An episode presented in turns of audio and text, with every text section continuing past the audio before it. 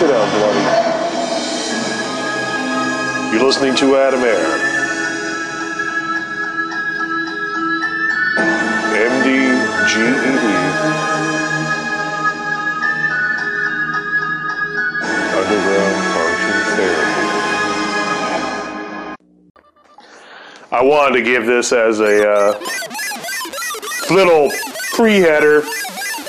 On the show, we talk about Last Gasp San Francisco releasing the Greg Irons Slow Death tribute book.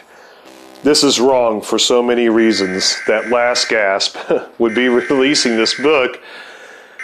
They turned him down as joining the group for Zap and Last Gasp back in the day. Said they had too many people in their little clicky group. R. Crumb was the martyr who came forward and said, You're still a great artist, you know, da da da da. He did the same thing to me, too.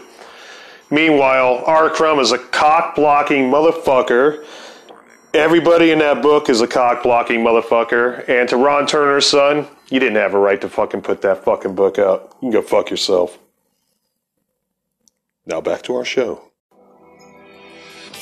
What's up, dudes?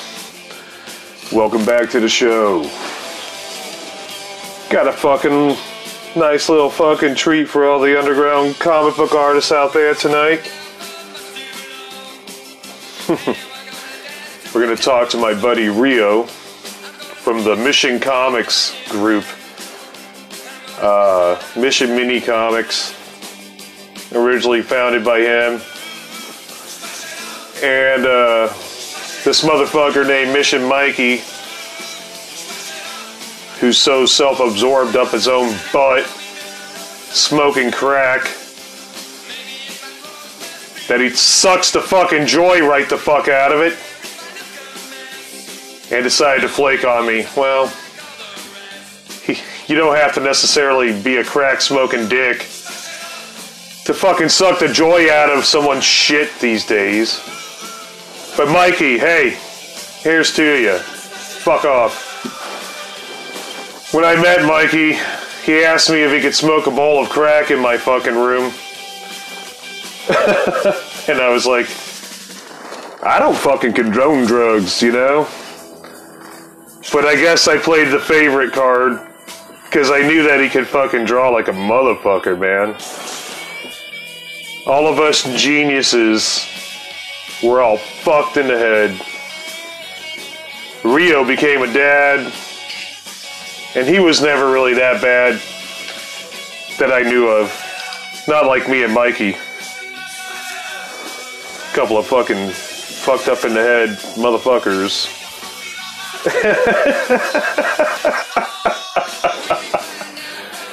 oh my god. We did a show together. That's gonna come up. Uh, you know, other San Francisco cartoonists and contributors to the Clarion Alley. Uh, there's some names dropped, whatever. That's what I'm good at. Dropping names. Talking shit. So, welcome back to the fucking show. And uh, let's get a little history of San Francisco comics and underground comics. You may not have taken into consideration or gave a fuck about.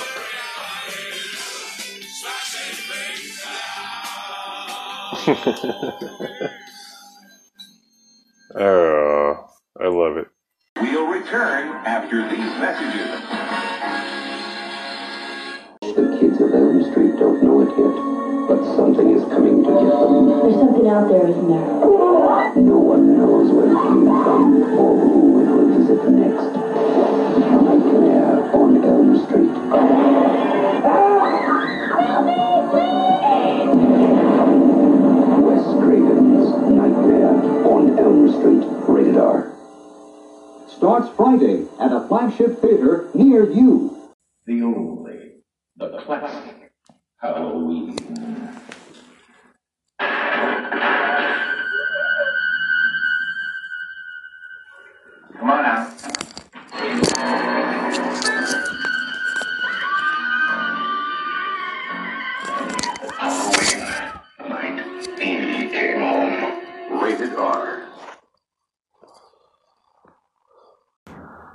Right, guys, welcome back to the show. Uh, it is a privilege tonight um, to not only have the mortician stomping these beer cans in the background. I don't know if you can hear that or not. Oh shit! It sounds like the fucking Jolly Green Giant. Fucking, my god. Anyway, I'm going to introduce Rio to the show tonight from the SF Mission Mini Comics crew in the uh, Mission in San Francisco. Welcome to the show, dude. Hey, what's up, man? Uh, I don't know if you knew I was staying with a mortician. You're staying with the mortician? like, uh, in a in a morgue right now. I'm not in the morgue right now, but the house that I'm at is a part of this property that, you know, is a part of not, it's separate. It's down the road from it. Okay. But on, on this land where I'm at, the house looks like it's from 68 Psycho. Right, right. And fuck, He doesn't bring his work home with him, you know? yeah, there's a meat stacker shed in the back that looks like uh, Wally Wood drew it. Right. for EC Comics, Tales from the Meat Stacker. No. Oh yeah. So what is going on, man? Okay, I've been trying to get you guys on since I started this motherfucker, I think, and then I had some problems, and then Really we lost contact. get a hold of. Yeah. Well, we got you now. I wanted to get Mikey on here, but uh, it doesn't sound like uh, Mikey. Yeah, he's he's off in his own world right now. I don't want to get too far into it, but like uh, you know, we're we're all trying to get back and draw together. And uh, after the pandemic, everybody kind of went off and started doing different things, and uh, just trying to reel it all back in so we can start drawing comics again. And uh, you know, it, it ain't always easy. It's like herding cats. Like uh, getting cartoonists to work together is one of the hardest tasks known to man. So. Uh, I have had one of the roughest years with underground comic book bullshit too, man. Right. Uh, myself, um, I'm sure we'll trade stories here. Uh, it kind of came up in the heavy metal episode, uh, but Uh-huh. not really. You know, really, I was uh, supposed to hook up and do a cherry pop tart piece in a cherry pop tart comic, and we were on the same publisher. I was actually on uh, R. Crumb's imprint, um, Hippie Comics Nice. with Mike Diana and John Orlando. Three beautiful Right. books, man, that came out, and technically are the first of the Silver Age of underground comic releases because technically the Golden Age ended, and then independent comics came out. Art Spiegelman pushed his Love and Rockets and Raw. Right. Crumb got on board. It was the intellectual, like fucking. I always thought it was kind of a smug movement. I always thought Love and Rockets was kind of smug. It is a little bit. I, I love Art Spiegelman stuff, though. Like, uh, I don't know. There, there was a lot of room to experiment back then, which I kind of missed because, uh, you know, I guess there's still experimentation going on now, but for the most part, people have like figured out what works and get into their niche and just like, uh, you know, tell stories. But like, there's a lot less experimentation with the art form than there used to be. Well, outside my own fucking shit or whatever, tell me more about what's going on with you guys as a collective and how it's been going since I pretty much left. I guess I left in, uh, I would have left the Bay Area in 2010. That was a while ago, man. That was a while ago. Yeah, we got a whole a whole different crew cycled in. Uh, a lot of the old people left because you know we're in the Bay Area and it's really hard to. Turnover. There's a lot of turnover. You know, a lot of good people left. A lot of you know, there's a lot of. Uh, a lot of people are no longer with us for other reasons, but Yeah. yeah. So like, uh, but a whole new crew of people came in. Uh, Drew with like uh, Cameron Forsley and some of the 16th Street Mission comics. Uh, that that was like a zine he had before he met up with us, and it was kind of like a rivalry at first because we were just like, "Who is this dude?" Right. Like, right. You've like 16th Mission Comics, like, uh, we're Mission Mini Comics, and we've been here for like a decade now, so like, uh, who the hell are you? But once we actually met him, he's real cool. So we just started drawing with him. So I don't know. Sometimes it doesn't have to be a beef. Sometimes you just like uh, comics bring people together. You know? Oh yeah, well that's what I I think that's what a lot of people like you and I kind of hope for. And then I see that, you know, I just remember this because I did a show with uh, Larry Reid, who uh, runs the Fantagraphic shop out of Georgetown in Seattle. Uh-huh. Uh, you familiar with that? Yeah, yeah, Fantagraphics. Uh, I went up there once and brought some like uh, comics through the, the back door, and they were kind of weirded out. But I was like, dude, I'm just like right down the block. I saw Fantagraphics was here, so I had to stop in and say hello. Yeah. Uh, you know, and you can't really hear the show. Larry just kind of. But uh, anyway, you know, fucking. Uh, I basically got it to where um, I, w- I on one point of the show I brought up Dan Clowes eight ball number. I thought it was fifteen or sixteen. yeah, There's a mini pamphlet talking in. about smug. oh, well, he specialized in it. Um, yeah, and he, you know, straight from Berkeley. Uh, you know, uh, the whole nine. Uh, but uh, you got the whole thing where uh, he wrote this mini pamphlet called Modern Cartoonist. uh, And inside the the cartoon pamphlet, it, it talks about the cartoonist and the stats and the ratios of what it's like to try to survive as a cartoonist and what you know the realities are in the end yeah, of that. And it's grim. yeah. And it's just this grim. Bleak. It's bleak. I always said, you know, cartooning in America is only second to uh, cum scraper.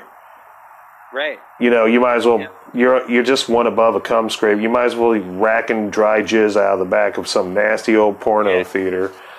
You're you're cleaning the jizz off of the collective unconscious, you know. It really is, and you know, uh, and you get more respect as a cum scraper, probably. Right, right. you're like, ah, that guy's doing something useful with his life. Now there's like conspiracy, or not well conspiracy, but you know, I just heard about some conspiratorial kind of talk about animators in Japan getting taken advantage advantage of, Right. and um, and I was like, that's so weird because for years I've always thought about how respectful the animation and cartooning trade has been towards. Uh, or the, the public in the Asian communities have been Yeah. towards cartoonists. Right. It's a much bigger deal there. It's like mainstream accepted. You know, and I didn't realize it, but I was big in Japan. And Oh, really? Yeah, um, there was some instance where I had a toy store in LA. I I did this episode, y'all, called Re- Rejects LA.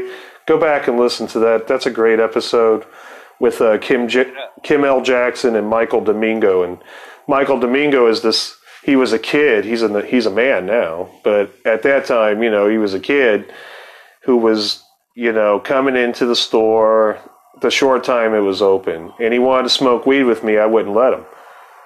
I was like, "No, you're underage. I'm not going to smoke weed with you, dude." And he was like, How old was he? uh, I think he was like he was like 17, Okay.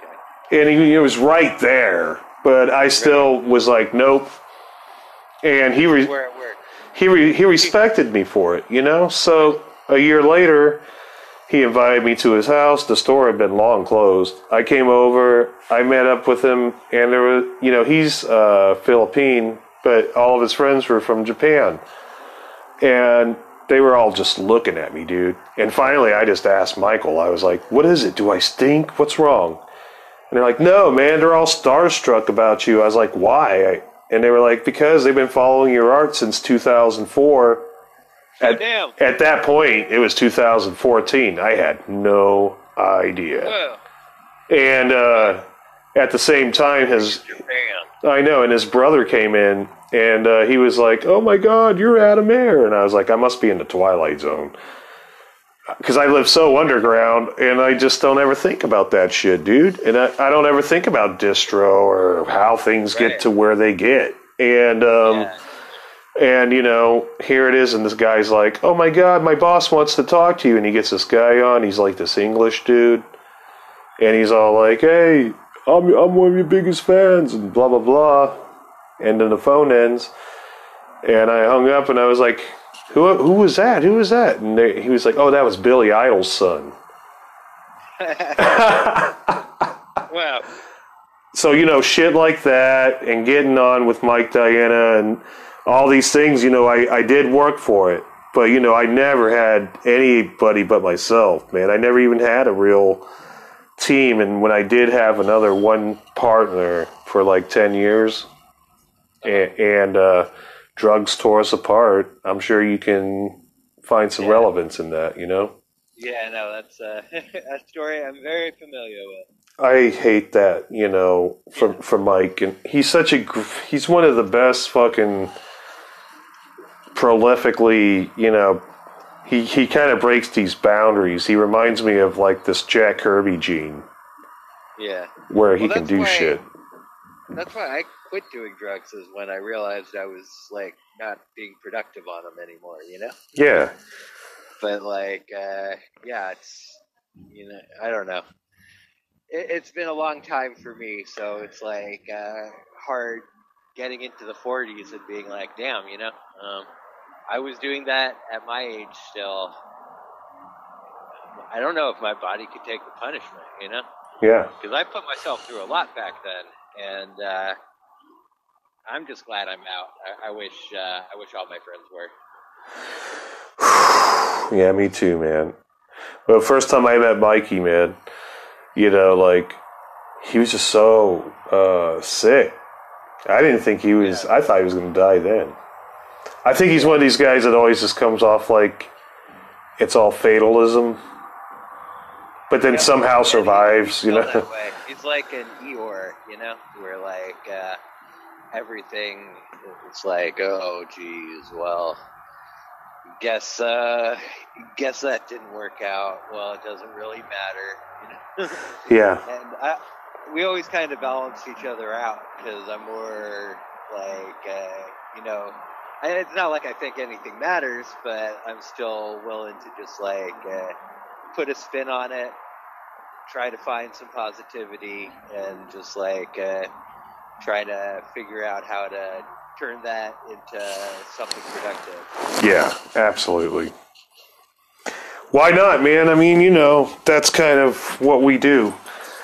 Yeah. And uh, I don't like losing the joys out of uh, the cartooning, whatever. But you, you know, there is that whole the frightening reality of the frightening realities that go and accompany the kind of art that we do. Yeah, totally. So in that way, these things do have to exist on some level. You Oh, know, yeah. it is But when it hits home. Yeah, man. Whew. But the art should be therapy, you know, like you should. I, my feeling is you get all the negativity out in the art, and then you don't have to bring it home at the end of the day, right? Like, uh, at least that's my philosophy. I'd rather get get all that out and like, uh, you know, I don't know. Most of the stuff I draw, I, I do a lot of political stuff, just things that piss me off, and then like. Uh, my only response to that because I can't like uh, convince people is draw something and then hand it to the people and then like maybe that convinces them, you know? Because Yeah.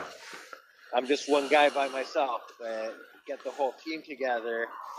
We write write the scripts, everybody draws it, and then like uh, throw little jokes, make it a little easier to swallow, and then maybe you convince somebody. It is cool to have a team, man. I've always liked that whole thing, and I like that that you guys are like the last remnants in a way, right? I mean, out there. I mean, there's there's still some of like uh, the old heads like McGreedy's and uh, Griffith. Uh, they they're all still here, you know. You see them. Uh, McGreedy still lives in the mission, so I, I've seen him around. Um, Moscoso's still out there. I'm not sure. Victor. And Spain's gone. I know Ron Turner's still around. Is he still around? Yeah, yeah, no, he's still around. He's uh, uh, they just came out with Slow Death uh, Zero. His son put that book together. I know, that uh, looks Cameron fucking Forsley sick. From the collective is in it. So Mike Diana's in it too. I think Yeah, yeah. Peter Bagge. it's pretty great. We'll return after these messages. Friends coming for you. One, It's close. It's real, isn't it? Dude, I know. It's real. three. Ready or not, Freddy's back. A Nightmare on Elm Street, Part 3. Dream Warriors, rated R. Starts Friday at a theater near you. Bizarre and brutal series of crimes in America.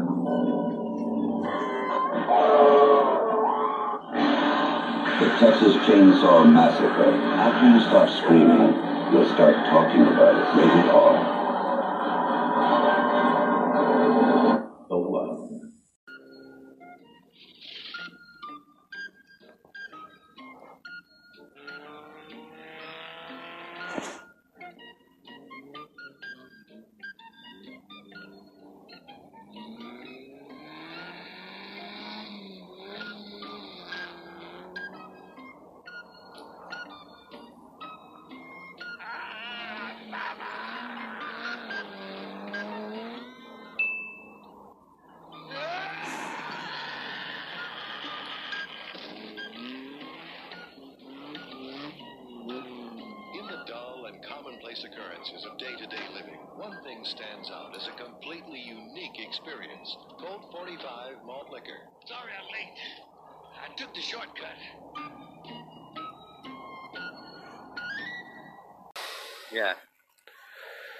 Yeah, I So it was a good book. Um, yeah. Spain, Spain Rodriguez just died like uh, really recently. That was a huge loss. But S. Clay Wilson last year too.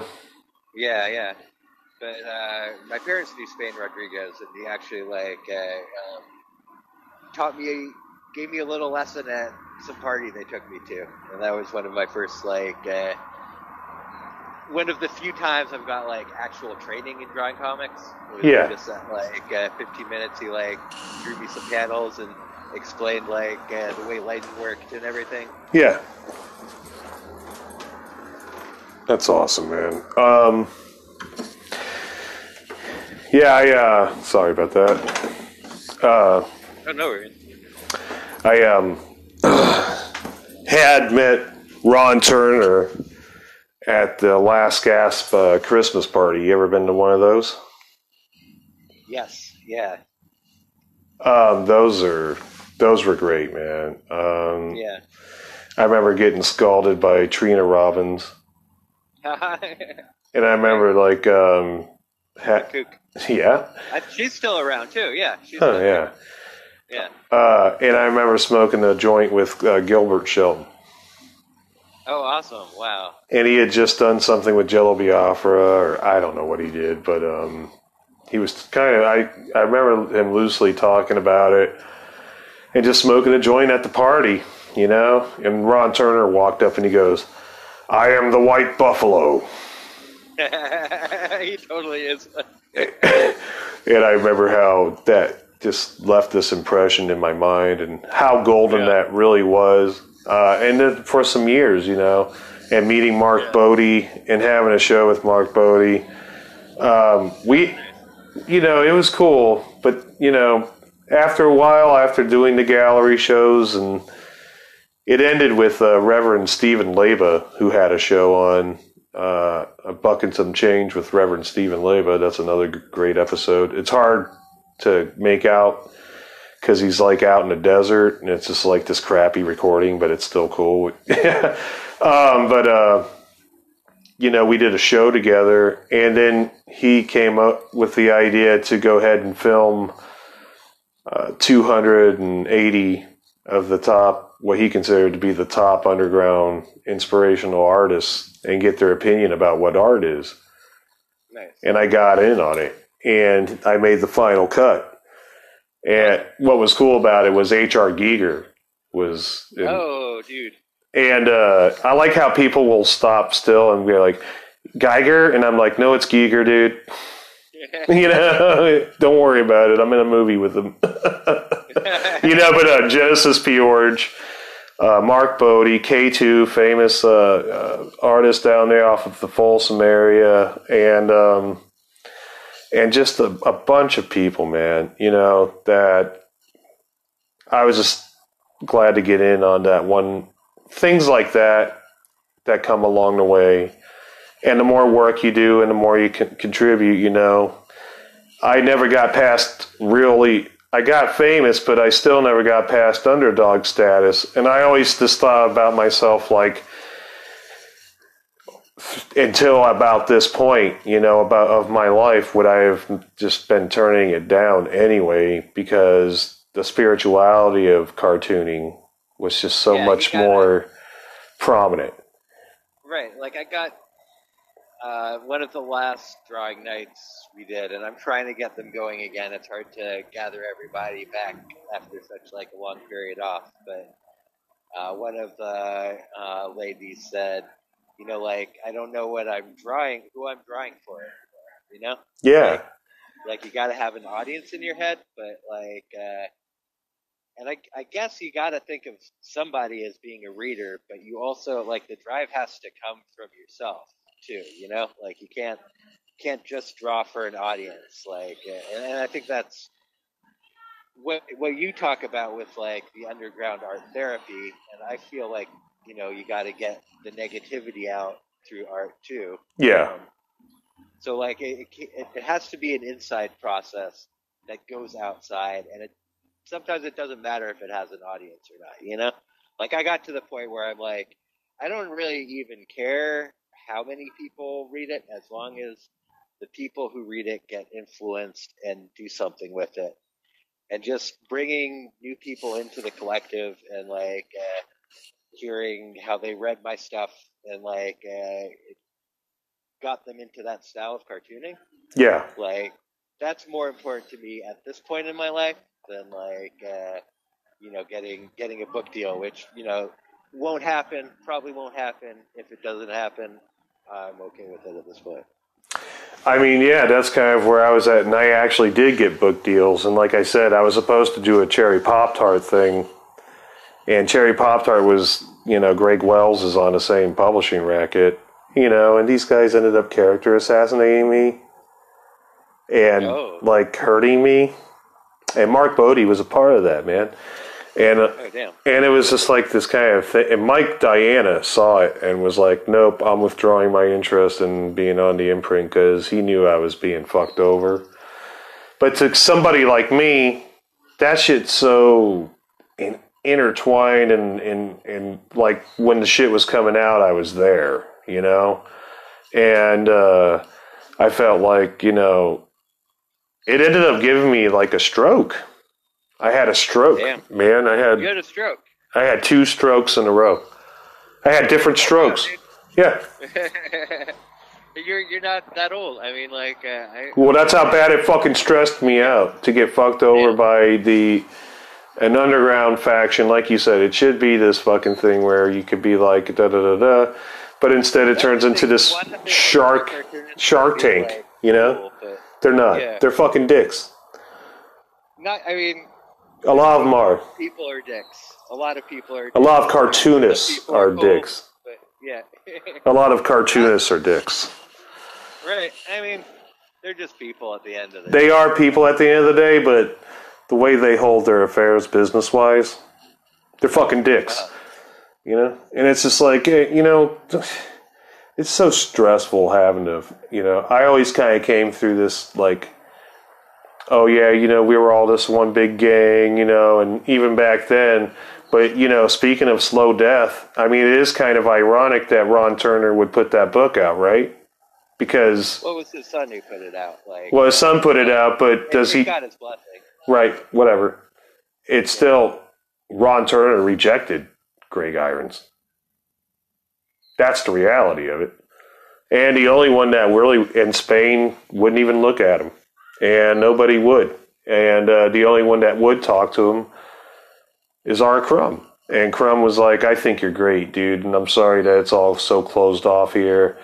And you had SF Mint, and that was closed off, and you had a couple other underground guys uh, groups that were closed off. So you know, he ends up tattooing and putting out Fillmore posters, and that's really what that was born. And so I always, I, it is kind of ironic. I mean, you know, I'm an exploitive dick.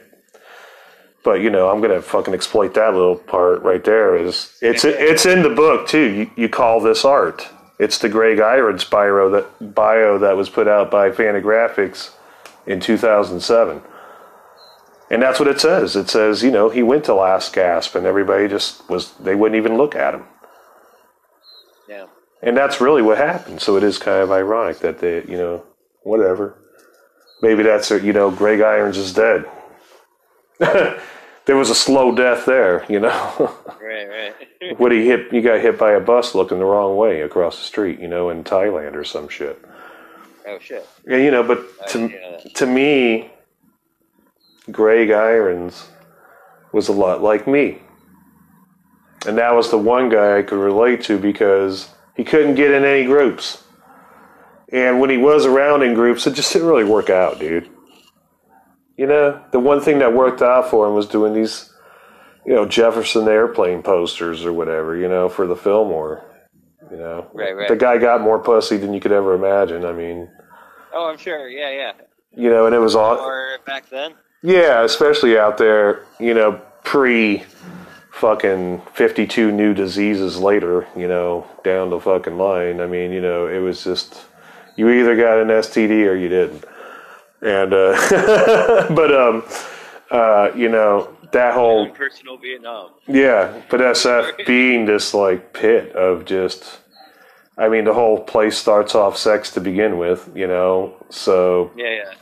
In that sense, you know, San Francisco, I always felt like had this kind of har- hormonal, uh, you know, attraction to it, and like doing car- comics there had some kind of more romantic end on it.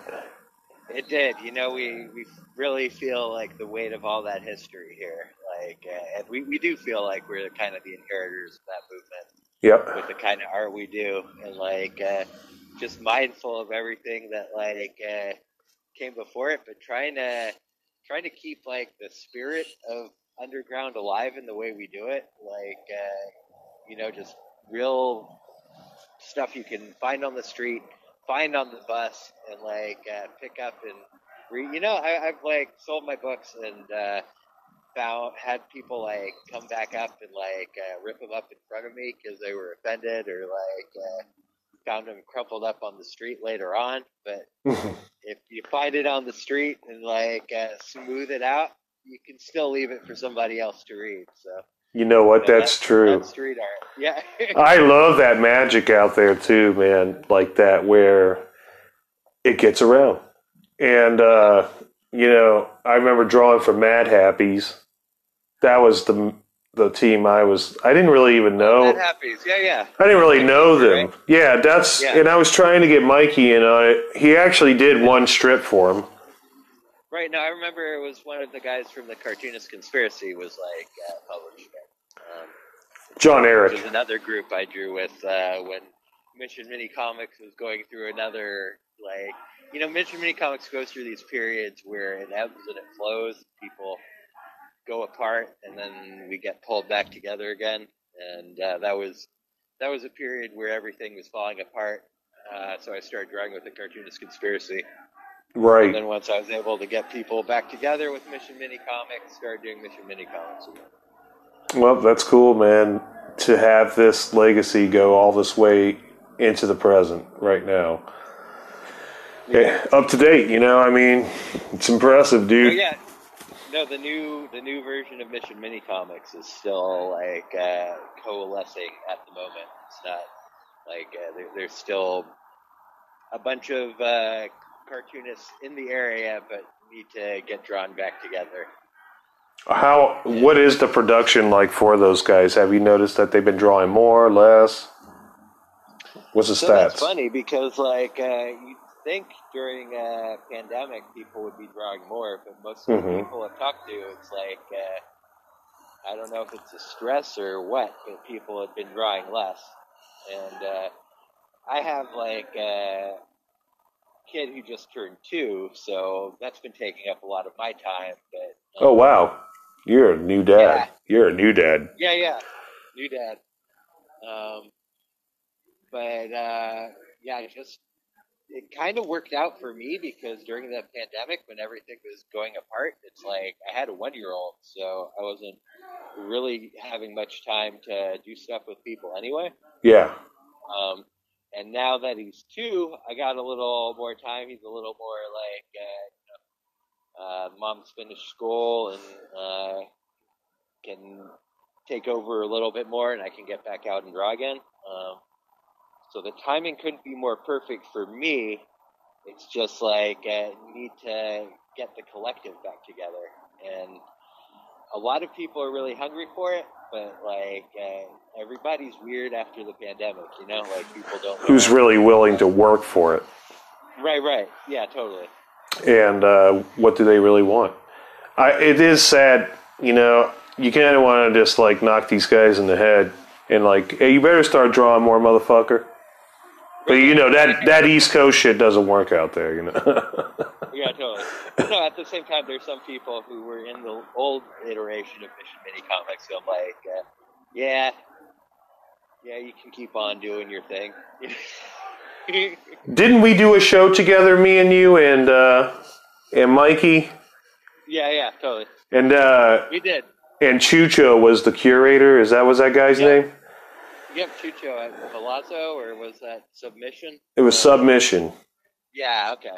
And I remember it was like this Irish guy and this Japanese chick, and they were taking pictures, and there was no action the whole night. And I was getting toasted on some bottle of fucking Captain Morgan's in a shadow in the back. and Chucho was all, "You got to go charge him a dollar to take a photo, man." Oh, yeah.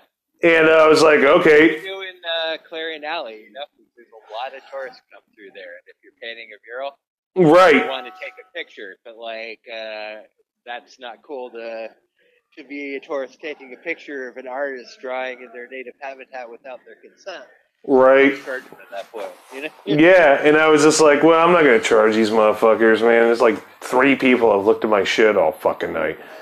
He's like, well, make fucking something, man. And I was like, oh my god. So I went up and I was just like, you got to give me a dollar for taking a picture of this shit.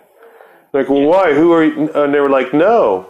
And I was like, well, I drew that. And they were like, you drew that? And I was like, yeah. They, oh, we thought you were some homeless person. We'll return after these messages.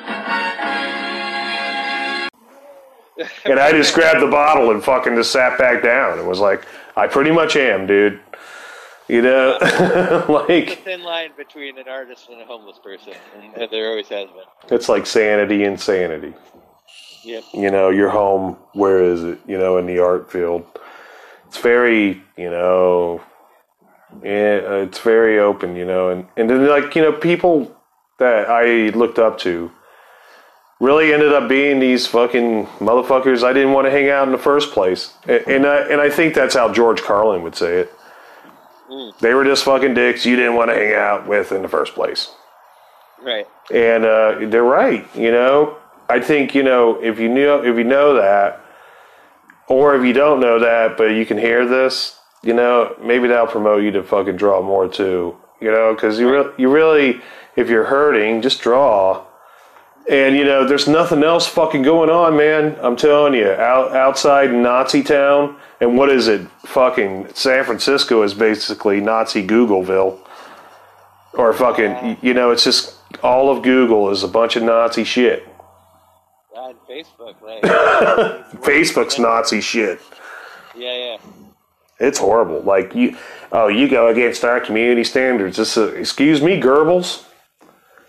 I didn't fucking know I was just fucking had to, su- su- you know, fucking succumb to your fucking nutsack, motherfucker. You know, fuck you. You know, like fuck your ass. I always hated the pretentiousism of where social media has rendered people that they're so righteous. You know, Yeah, and that's where like a, a lot of people can only get their like feelings and activism out there, and it's like uh, real sad. But at the same time, as an artist, you have to participate because like uh, you have to maintain that online presence, and it's like it really sucks because you want to just be the furthest away you can be from like Facebook or whatnot. And then you're like, oh, but if I cut it off, then like, am I hurting myself? You know? Well, it does leave that. If I can imagine in your position where you're like, you could have a you could have a possibility inside this tender time right now to achieve some kind of uh, commercially viable property, you know, and create that thing to supply some kind of future for your kid inevitably. And that's not a bad thing to look at it like that. Uh, And you know, but I, you know, at the same time, it's when it gets conglomerate. You know, when you're selling yourself short, you're better off just, you know, not, dude. I mean, that's Yeah. the thing is, it does look bright and da da da da, but at the end, you're consorting with shitiots, man, and motherfuckers that just are not in your fucking best interest, dude. totally. No, and I've done like art as a job before, and it like really sucks the joy out of it. Mm-hmm. Like any any time when you depend on it for sustenance, you're like, oh my god, now I hate doing this, and uh, that's not how it should be. It should be the release, the thing you get excited for, and as I don't know, maybe maybe I'm just telling that to make myself feel better at this point, but like uh, the times I actually had to do it, it really it really grated on me. I hear you. What's the weather like right there right now? Just as a gear shifter, real fast. Oh, just uh, real foggy and cool, you know. it's been a heat wave that have been killing folks all over the East Coast, but I mean West Coast. Oh yeah, no, I know. I yeah.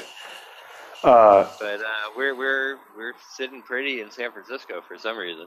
well, there was something always. There's a lot of cool shit about that area, man. But you know, it's just development and people with modus operandi that are there to eradicate and commercialize art to a point that it just becomes a satire.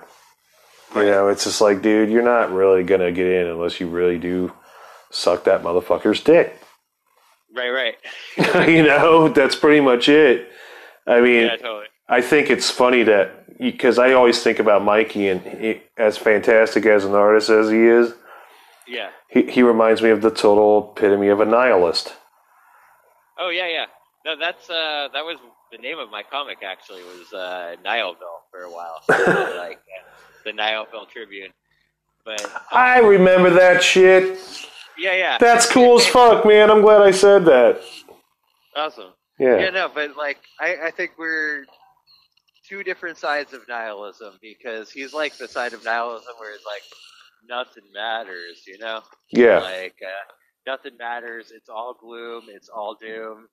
And my philosophy is like nothing matters, like have some fun with it, you know? I'm on that end more. yeah. I definitely don't have a problem burning bridges.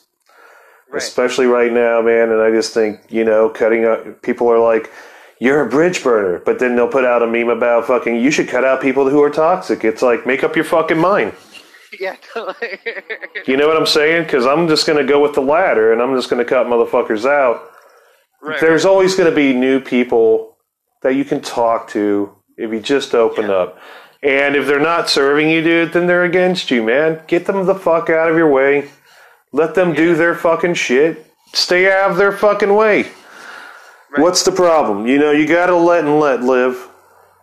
exactly. You know, And I think there's this whole movement now for like uh, being focused more on self care and talk, cutting out things that don't bring you joy or whatnot. But yeah, at the same time, like uh, life doesn't always cater to your every whim. You know, like sometimes things are unpleasant and you can't. You just got to deal with it. That's life. Um, it doesn't mean you, you got to let it bring you down, but like uh, a little little unpleasantness comes with the territory.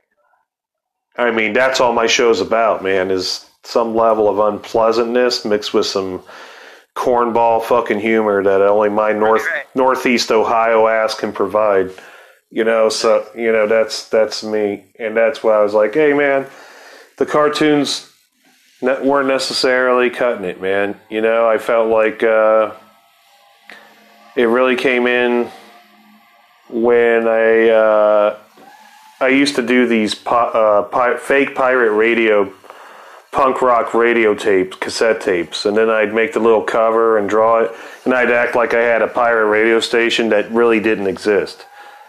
And it was just a compilation fucking thing, and I was acting like I was a fake ass DJ with some funny ass, acidy, weird shit, Church of the Subgenius crap, stuff like that. Yeah, yeah, yeah. Um, and that was the time period, you know, it was the early 90s. Uh, but um, I noticed that I lo- really loved yakking it up on this shit and acting like a, you know, a crazy motherfucker. And people loved it, man. They started writing it on their leathers and shit like that. Oh, that's rad. And I noticed that, you know, and I and then it, eventually it ended. I did comics forever, and I think until I had the stroke, you know, in nineteen, after, uh, and I'll say it right now, Dan Fogel, publisher of Hippie Comics, Oh, uh, you know, was the guy who ended up screwing me over on my shit. on my contract. And it's not a big secret. I mean, I've told so many people, this is my show. I'm going to say it. You know, yeah, for sure. and you know, I've talked to a few other artists. I'm not going to get them involved, but they have verified that the guy's kind of a fucking Weasley, you know, motherfucker. And um, Hippies, and hippie comics. Yep, and you know the whole thing is Weasley, and I just felt like DI. It taught me a few things. DIY is where it's at. You're gonna make more. Sh- you have more opportunity now in the 21st century to be DIY and make your own fucking uh, uh, shit, you know. And uh, it doesn't seem that way, but you do have to go digital, and in that sense of complying about Facebook, I get it. Right. And it's unfortunate because it really is this fucking SS fucking swastika fucking Yeah. Zeke Highland bullshit. fucking octopus grabbing your brain and trying to like drag you into some real yeah white supremacist conspiracy like bullshit And I think, you know, and I'm addicted to Marvel. It- yeah i like marvel too you know And, and I hate it. I hate that I am. Yeah. no I, I like rebelled against my love of marvel because i loved marvel as a kid and then i got into underground comics and i was like you know what like uh, fuck the mainstream but then as i started getting even older than that i was like but you know what i still love it though Yeah. And I've been watching Loki on Disney. yeah And I saw the new episode today and it was sick. I was like, damn, this is some of the best Oh, shit in the fu- watched it yet. Oh my god. Oh I'm not even gonna fucking fuck it up for you, dude, but I love the show. Prob- it's- after this, I'm going to watch it. It's fucking my it's my crack, dude. And I I gotta have some kind of pain reliever. I don't fucking do anything but smoke weed. And Marvel just is like my Xanax, dude. And so I just I uh I just hate that it comes from that same kind of conspiratorial background with the you know, like you just said, it's like this kind of white supremacist bullshit. I feel that way. Every conspiracy theory has got tied up in white supremacy. You know. I think Like- because uh, I'm a I'm a Sumerian text guy, you know, and Marduk is the Babylonian god that is brought up in, you know, as being one of these guys who engineered us, Right. and uh, I believed all that junk. I still do, but according to what that Sumerian text says, he's still here, and he's in Antarctica. And and not only that, but he's the one that spawned all the honkies on the planet.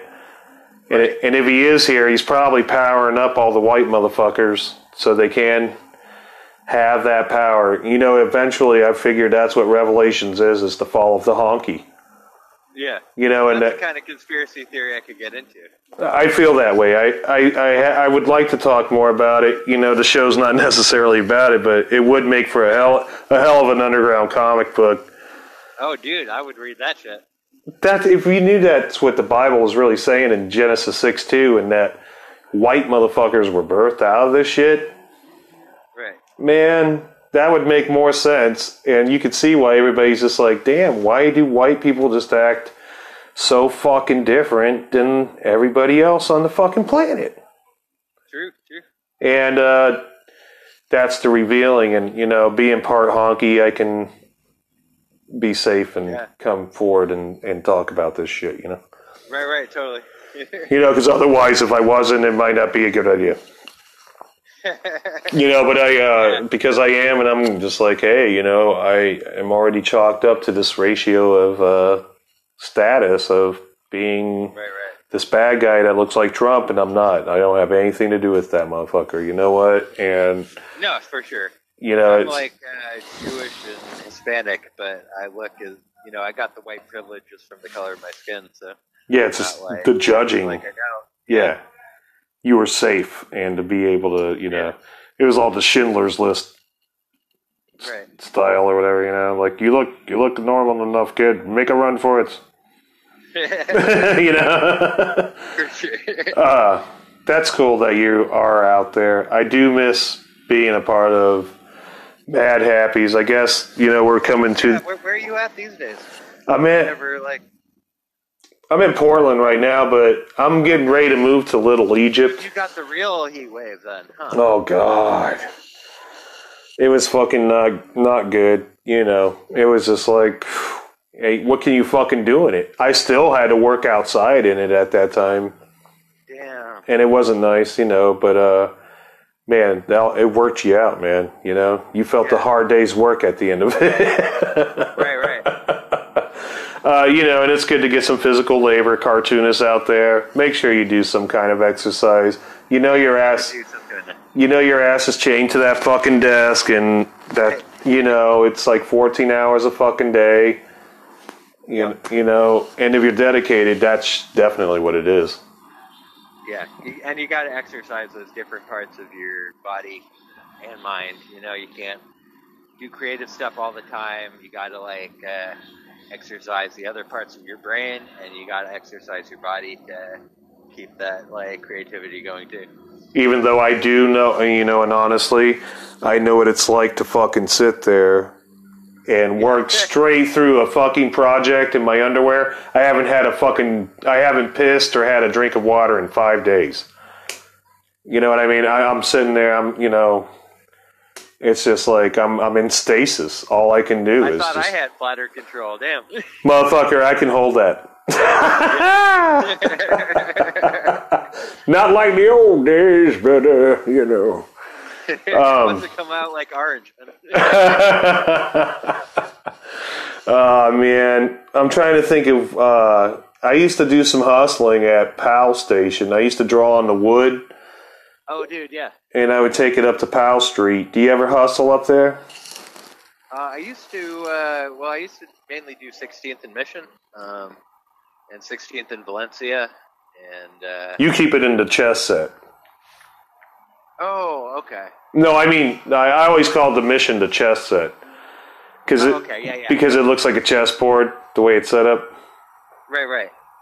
Yeah, yeah, no, I would, like, when I was just, uh, selling mini comics on the street, it was normally in that area, because, uh, that was around where I was living at the time. Um, Mike used to go up to the BART stations all the time and do juggling. Like, he would juggle flaming Oh yeah, I fucking remember that shit. Yeah, Forgot about that. Yeah, totally. No, he was like, uh, uh, he was still skinny back then, but you get him to take his shirt off, his like arms were like fucking solid wires, you know?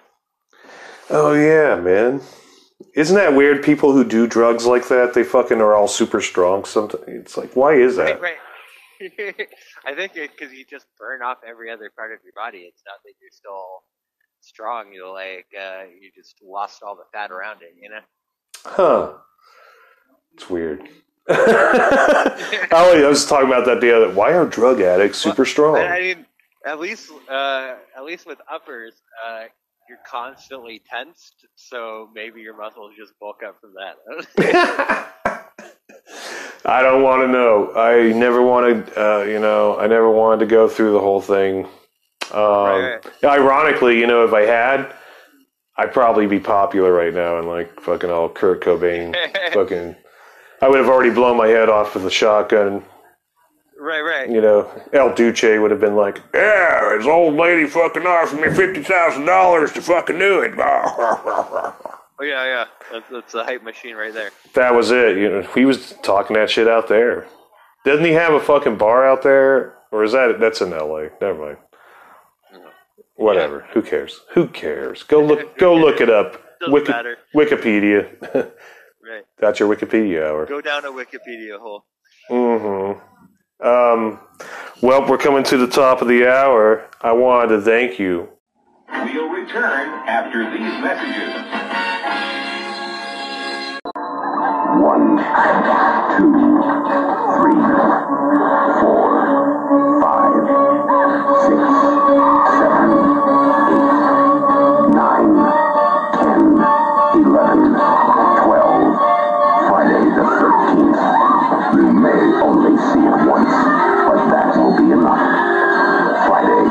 the thirteenth. Rated R. Ten years ago, Halloween, evil had a shape. Terror had a light. And now he's back. Six bodies of cherry. That's what I see. And I tell you, Michael Myers is here in this town. Halloween 4, the return of Michael Myers. He's come home to kill. Starts Friday, October 21st at theaters everywhere. For being a part of the show, and uh, yeah, dude, this is fun. I guess I'll fucking try to harass Mikey. Yeah, yeah, hit him up. Like, uh, see if you can bring him out of the hole, because uh, you know he he needs it. Uh, I only got so much patience for it, but like, uh, I want to I want to see him do well. You know. You've had more patience with him than I, I probably would have. Yeah. no, this is like at the end of ten years of patience. So It's at the end of a. You, that what you will. you're a new father. Things change, dude. I know. Mindsets change. less time for bullshit. That's Yep. sure. It does improve the work too, man. The artwork. Yeah. I've noticed. Um, well, congratulations on fatherhood. Congratulations on you know just being able to keep the comics rolling, and it's just nice to get some notary and uh, and clarification that this action is still fucking rolling, y'all. And the virus ain't stopping motherfuckers. You know, Rio, Nope. you're awesome, dude. You're awesome too. And if you're ever down in SF, like uh, we're going to be getting draw nights together, so let's jam. Sounds good to me. I'll probably be sooner than later, man. Chances are. All right, hold on the line, and guys, I'm going to close this motherfucker out. Peace. All right. Fuck the Bay Area. Rio, thanks for being on the show tonight. Not really. I'm gonna keep doing comics, man.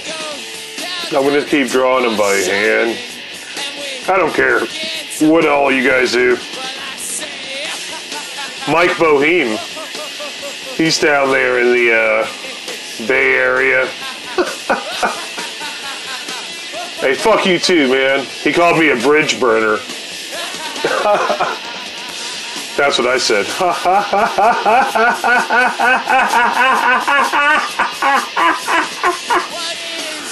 Fuck you. Oh god, the pretentious bullshit that is the cartoonist lot. There's some good guys, whatever. Plenty of good people everywhere. Uh, not too enthused. I would like to see a resurgence against fucking pretty much everybody's ass. You stuck up fucking pricks. You joy sucking motherfuckers.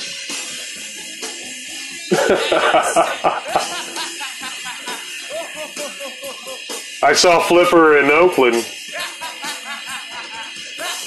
And they cut the electricity on off on them on this song. And all you could hear was this. Without the music else playing, you know. Just the vocals. It was amazing. God bless Flipper. God bless America. And God bless Adamair, MD, GED, Underground Cartoon Therapy, and its interests. You've been listening to Adam Air, MD, GED, Underground Cartoon Therapy.